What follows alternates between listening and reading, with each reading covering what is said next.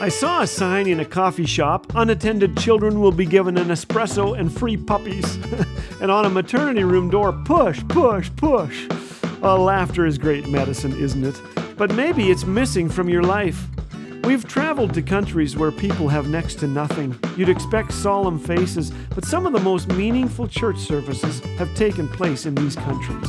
These people have been stripped of everything we've been taught will make us happy, yet they are filled with joy. Here's a great question to ask If I lost everything, what would I have left?